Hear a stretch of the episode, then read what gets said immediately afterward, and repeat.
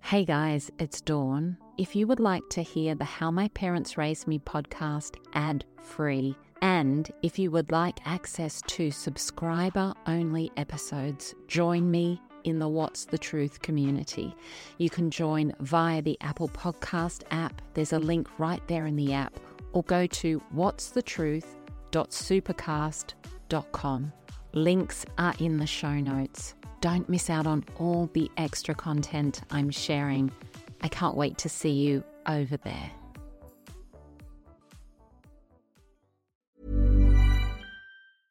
I'm Sandra, and I'm just the professional your small business was looking for. But you didn't hire me because you didn't use LinkedIn jobs. LinkedIn has professionals you can't find anywhere else, including those who aren't actively looking for a new job but might be open to the perfect role, like me.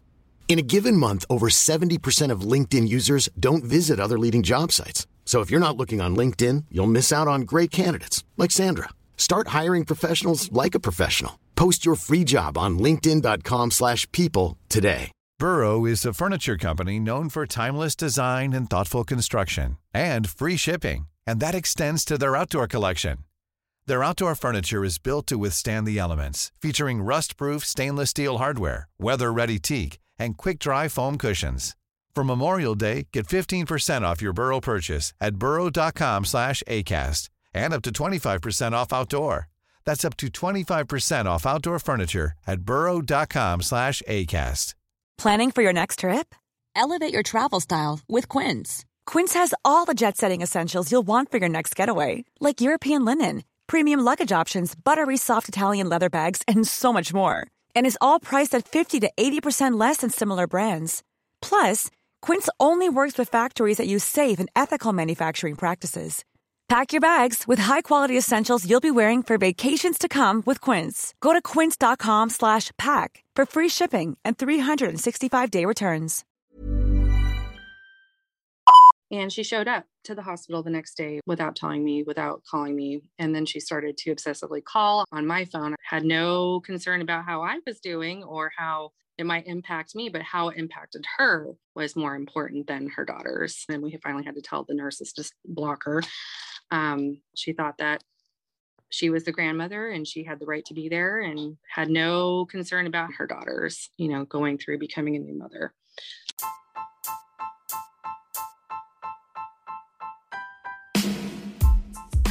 Welcome to How My Parents Raised Me. I'm Dawn Chitty. When we are born, we arrive here as pure and perfect souls, and the direction our life takes from that moment is deeply connected to what our parents bring to our lives.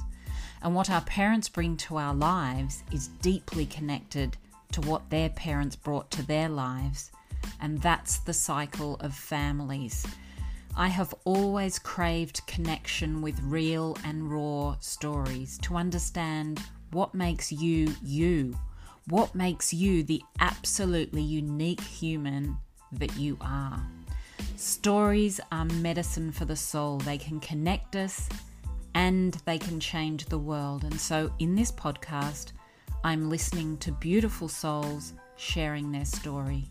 What happened to them, how they got through, and how they have healed and thrived despite everything to arrive right here in this moment. Content warning if you are triggered by the themes of this podcast, please seek a helpline in your city. Hey, beautiful souls. Welcome back to the podcast. Last week we spoke with Richelle in part one of her story where she was speaking about her relationship with her narcissistic mother and her narcissistic grandmother and the generational trauma that has been passed down from that. And we left Richelle just as she was speaking about her own pregnancy, about bringing a child into the world herself. And now we're going to find out about how that part of Richelle's story played out in the relationship with her narcissistic mother. So please join me now for part two of Richelle's story. And then I became pregnant. and so once I became pregnant, she wanted to be, she was very excited to become a grandmother. And I was hoping too that her becoming a grandmother would change her in some way. I don't know why I expected that, but I thought she would be different in some way. And she, the closer I became to my due date, the more and more volatile she became. Her behavior started to get pretty, I would say, abusive. She was verbally abusive towards me. It's hard for me to say that because I, I've always felt like, you know, she's had issues and had a hard life and like somehow I'm stronger than her. And it's always hard for me to say she was actually verbally abusive to me. It's what I, I have a hard time with that. And that's something I have to continue to work on. So I will say it. She was verbally abusive toward me and she would lash out and she said things like, I, I can't believe you're not going to let me be a part of the baby's life. And, you know, I have no say in how you're going to raise them or if I'm going to be involved at all. She would come up with things that were based on nothing out, out of her own paranoia, assuming that because I told her that she needs to, you know, there's going to be certain boundaries that she wouldn't be a part of the baby's life. So she had this issue where she would work up something in her head out based off her own paranoia that was getting worse and worse as she was getting older and then lash out at me and i would just sit there confused like why is she lashing out at me what is she talking about and so it was a hard time for me because I was obviously pregnant, going through all of my own emotions, becoming a mother. And then once I had the baby at the hospital, I asked my family not to tell her until the baby was born because I didn't want her to.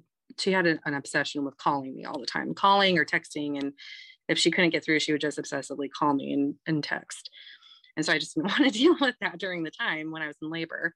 And so finally, the baby was born, and my parents told my dad told her that the baby was born but i didn't want visitors at the time because i was resting and trying to you know become a new mom. And she showed up to the hospital the next day with my grandmother without telling me without calling me. And then she started to obsessively call on the on my phone. I wasn't really watching my phone. And then the hospital phone and we finally had to tell the nurses to block her. Um, and she thought there was no problem with what she was doing at all. She thought that she was the grandmother and she had the right to be there and had no concern about how I was doing or how it might impact me, but how it impacted her was more important than her daughters, you know, going through becoming a new mother.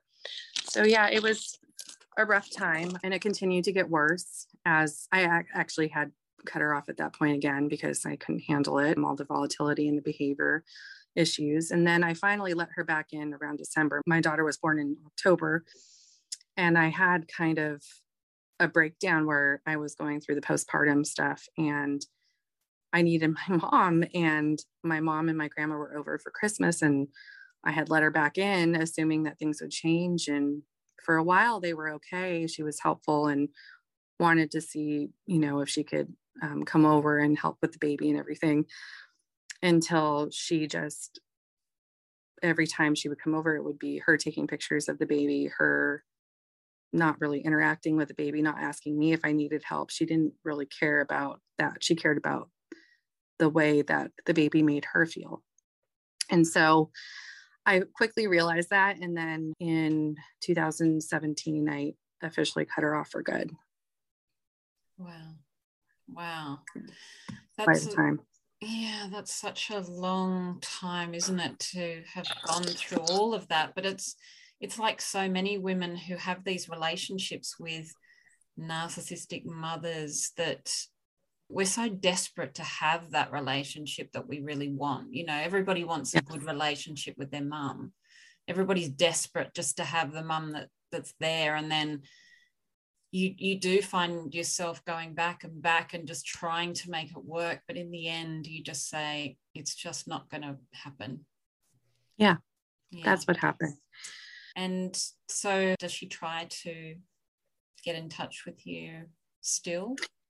No, she actually passed away in 2019. So when I did cut her off, and I, I don't like to say that I cut her off necessarily, I, I had to put her on a long time out because, like you said, I it was this emotional back and forth cycle of emotions where I felt like I needed my mother but she was never the mother I needed. So, but you still long for that relationship, especially when you become a mom, because now you know what it feels like to have that bond between you and your child. And I think there's always a part of you that hopes for that, the longing for the mother that you never had.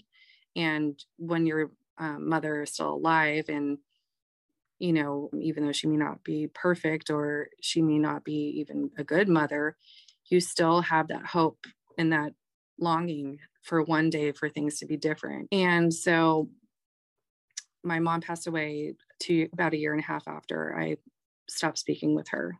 And that was hard because not only had I, I had to grieve my the relationship with my mother that I didn't have, in 2017 when my daughter was, you know, about 18 months.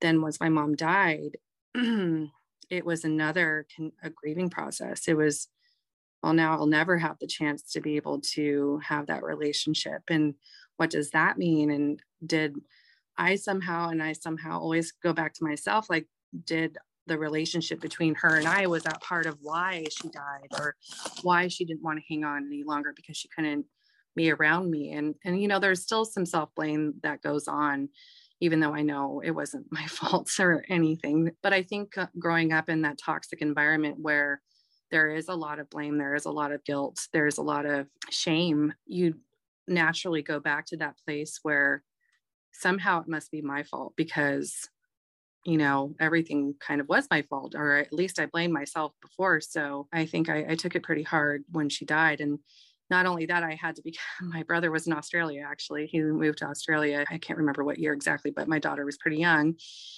And so I, in the US, had to be the executor of the state. So it was like, you know, a whole year after I was doing this executor work, having to go through her things, you know, selling her home, being surrounded by all of the memories of my mom and pictures and memorabilia and just you know, being inundated and I was pregnant at the time too. So it was just a very, very difficult time. And I just remember thinking, what if things could have been different? And that's where I, I, I like to encourage people that are in my situation to remember it's never your fault. It's not you who was doing this. It's, it's their, everybody is their own person. And so it was a difficult time because not only was I grieving the emotional loss of my mother, or I had already grieved the emotional loss of my mother, was in the process of it.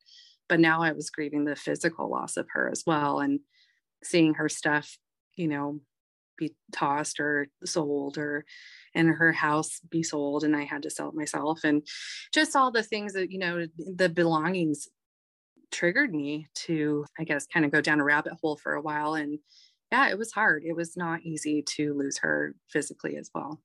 Yeah, absolutely. And I think for anybody in that situation, it's like you've dealt with this your entire life. And yes.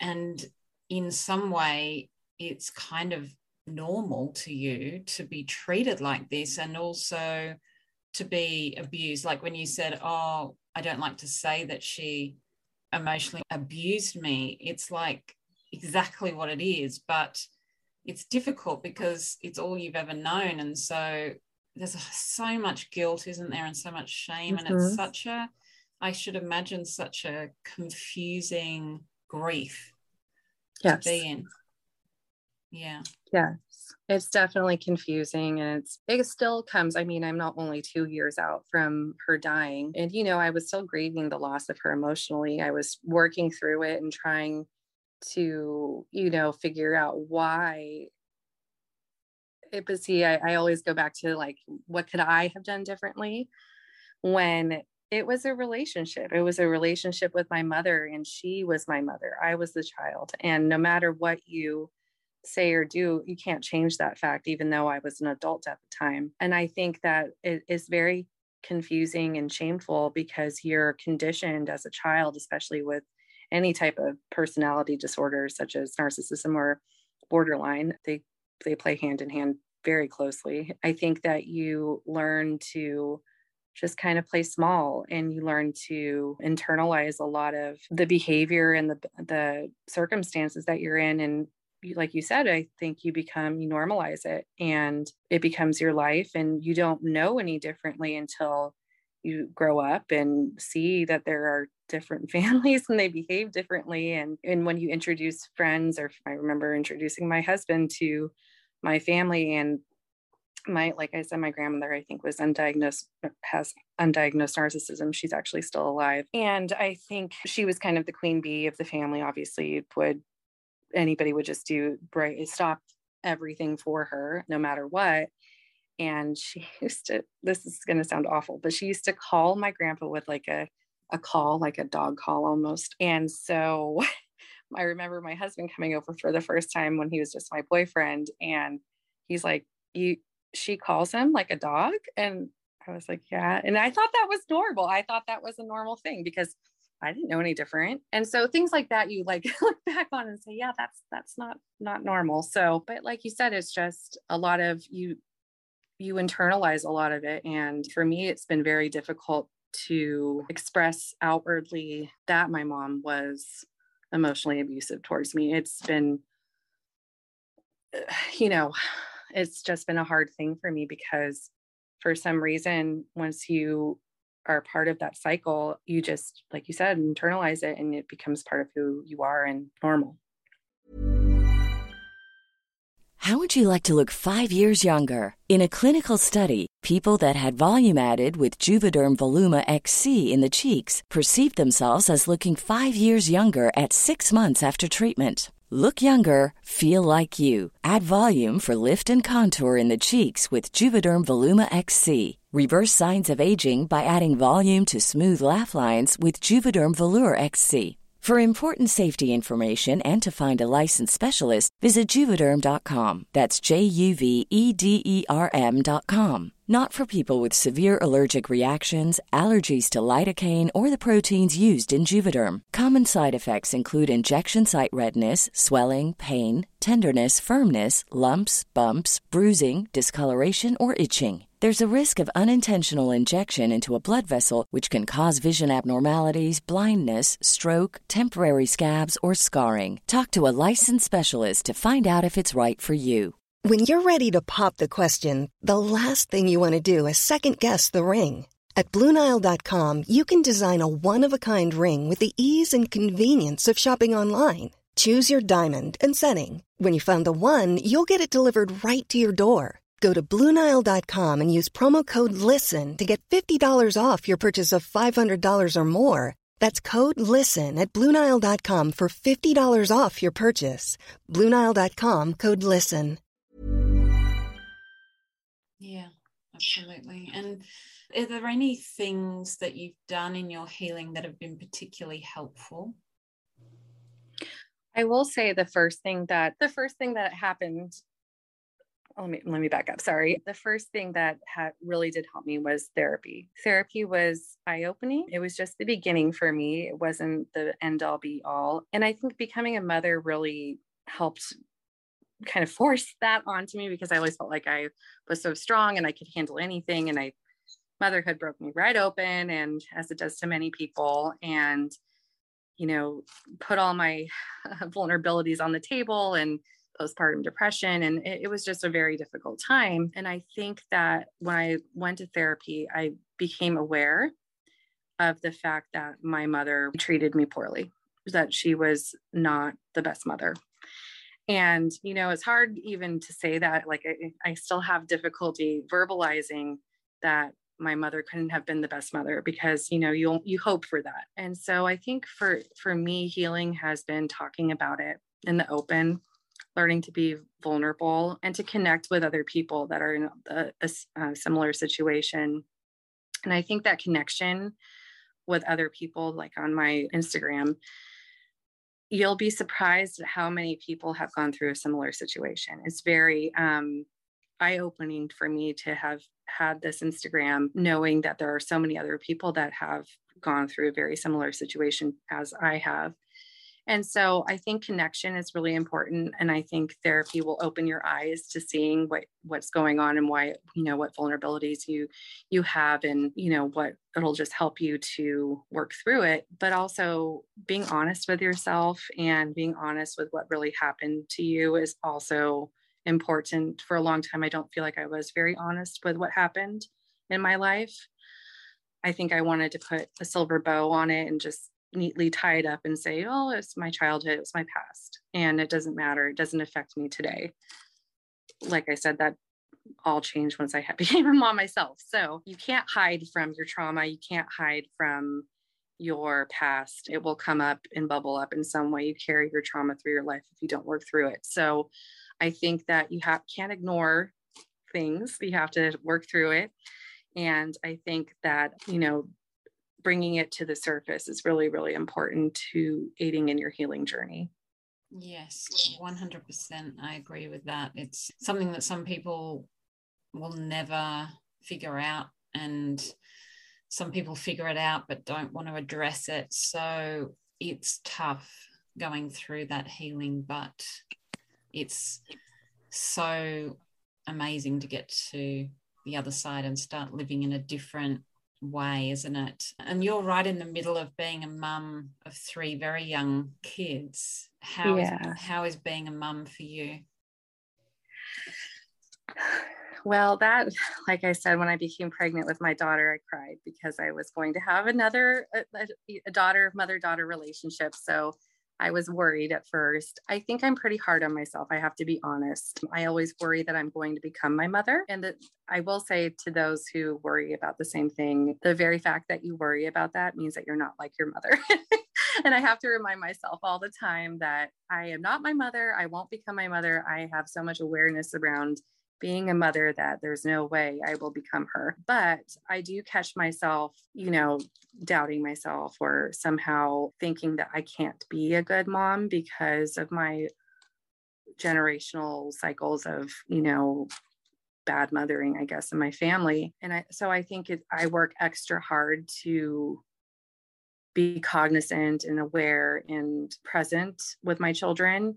I'm not perfect. I have very small children. They're, you know, to 17 months and my oldest is six. So they're very young still.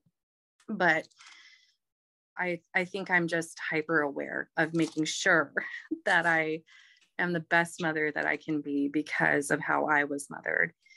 And that can also go the opposite way though. So I also encourage people like me who are just so hyper vigilant and so wanting to be different than their mother to give yourself some grace. I mean, I I try very hard to give myself grace and I am not the best at it, but I'm working on it because I know that if I continue to beat myself up, I guess, and you know, if I didn't do something perfectly or I yelled at my kids one day or I didn't do something the right way that I felt like I should do in a certain way, I beat myself up. And so I think that you know you can't be a perfect mother you can only be the mother the best mother you can be for your own child. And by being their mother and being present and being i guess accountable towards them you're being a great mom.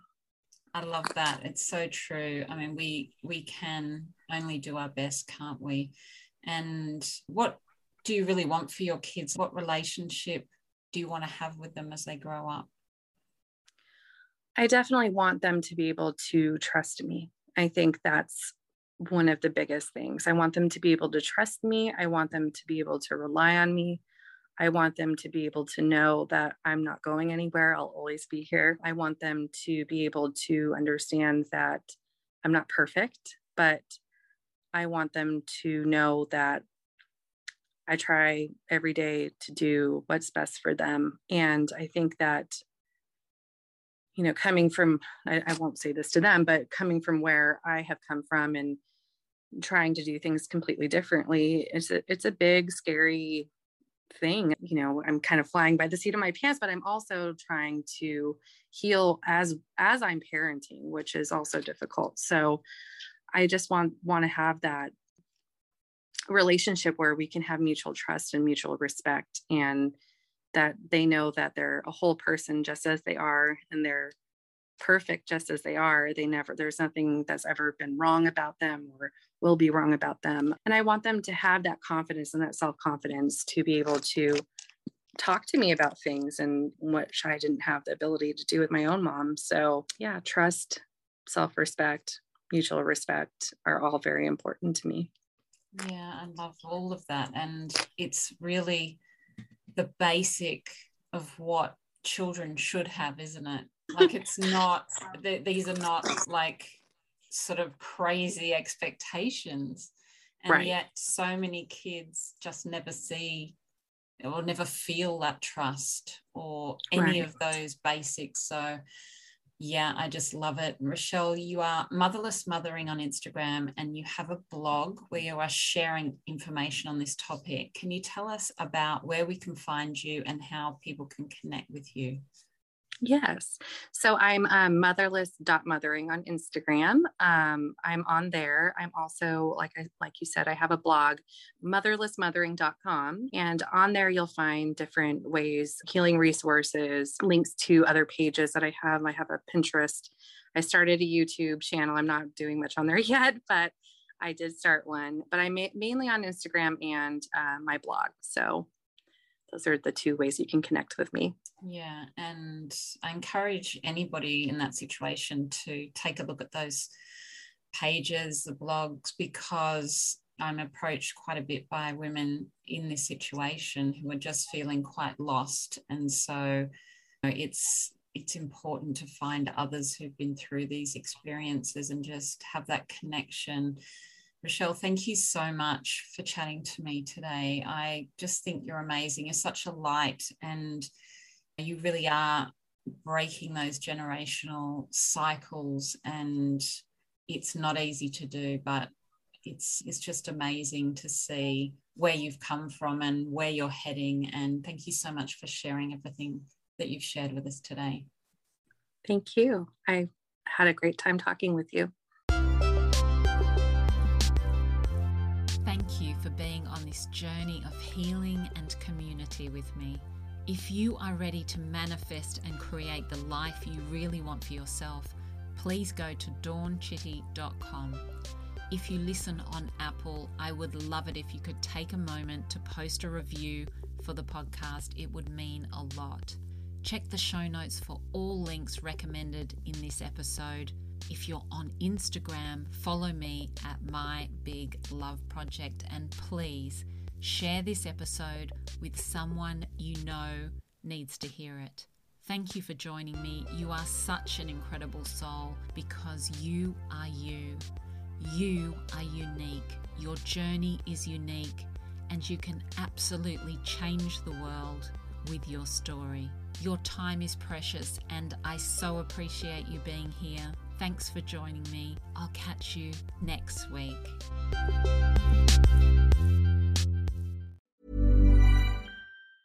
Planning for your next trip? Elevate your travel style with Quince. Quince has all the jet setting essentials you'll want for your next getaway, like European linen, premium luggage options, buttery soft Italian leather bags, and so much more. And is all priced at 50 to 80% less than similar brands. Plus, Quince only works with factories that use safe and ethical manufacturing practices.